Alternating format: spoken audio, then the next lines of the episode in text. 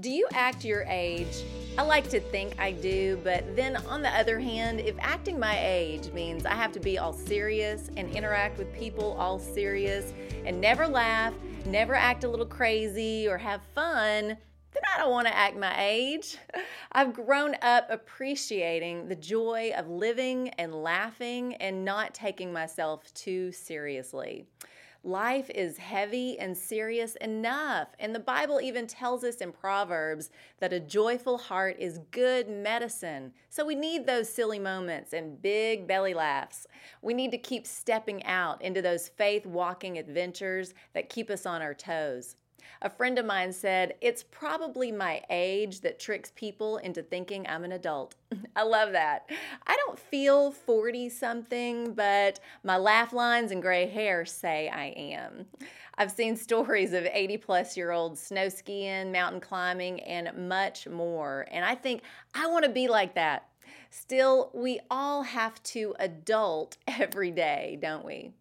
Growing up and maturing includes more responsibility and more life to navigate bills, jobs, family, laundry, groceries, life.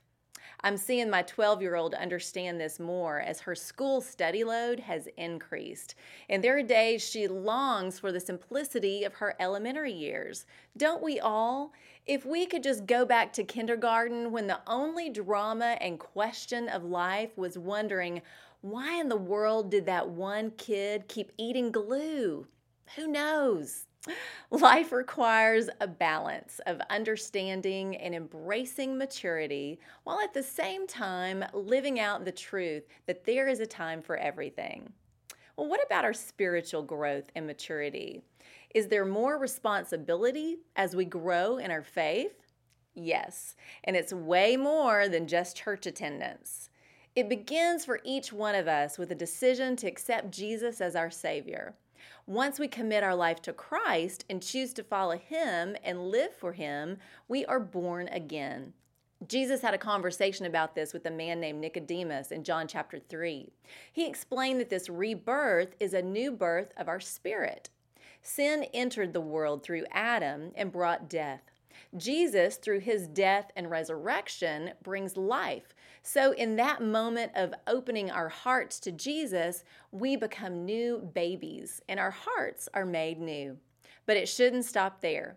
Hebrews 5:12 in fact, though by this time you ought to be teachers, you need someone to teach you the elementary truths of God's Word all over again. You need milk, not solid food the writer of Hebrews is saying, You should be farther along in your faith than you are. You're still drinking milk from a bottle when you should be chewing on steak. We're a bunch of fat babies lying around whining for someone to feed us our next spiritual buffet. We should be actively pursuing the things of God, growing and moving and craving truth and deeper understanding of God's Word and His ways. Only when we do this will we grow in the grace and knowledge of our Lord and Savior Jesus Christ. And as that happens, we move from crawling to walking, from milk to solid food, and God's ways become much clearer. That's the truth. Take a spiritual inventory and ask yourself Am I still drinking milk? If so, it's time to grow up. Dig into the ABCs and foundational principles of faith. Connect with a community that focuses on discipleship. And as you grow, you will hunger for more of the solid truths of God, and your life and how you live it will reflect that maturity and make a big impact on those around you. I'm Lori Klein.